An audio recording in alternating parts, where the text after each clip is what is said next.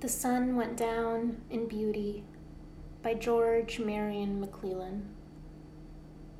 The sun went down in beauty beyond the Mississippi side as I stood on the banks of the river and watched its waters glide, its swelling currents resembling the longing, restless soul, surging, swelling, and pursuing its ever receding goal.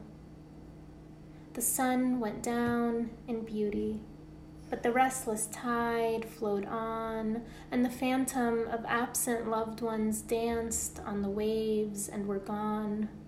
Fleeting phantoms of loved ones, their faces jubilant with glee, in the spray seemed to rise and beckon and then rush on to the sea.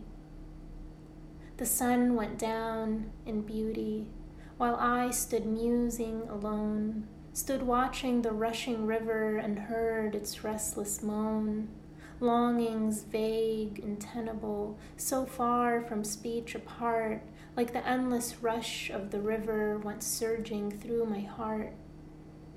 The sun went down in beauty, peacefully sank to rest, leaving its golden reflection on the great Mississippi's breast gleaming on the turbulent river in the coming gray twilight, soothing its restless surging and kissing its waters good night.